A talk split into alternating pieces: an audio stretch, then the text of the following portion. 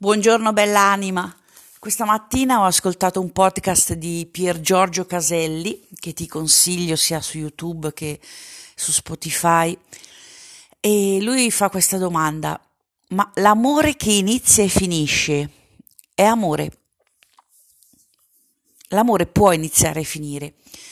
Questa è una domanda bellissima perché ci aiuta a portarci in profondità e a fare dei pensieri che ci elevano e ognuno può dare la propria risposta. Eh, io mi sono data la mia che è ancora un amore imperfetto, ancora un amore che sta imparando, che stiamo imparando e quindi siamo in cammino e il nostro cammino è veramente riuscire a fare sbocciare e fiorire la nostra natura divina.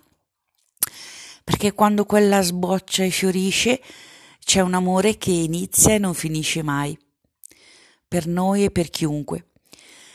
Quindi buon cammino, bell'anima meravigliosa.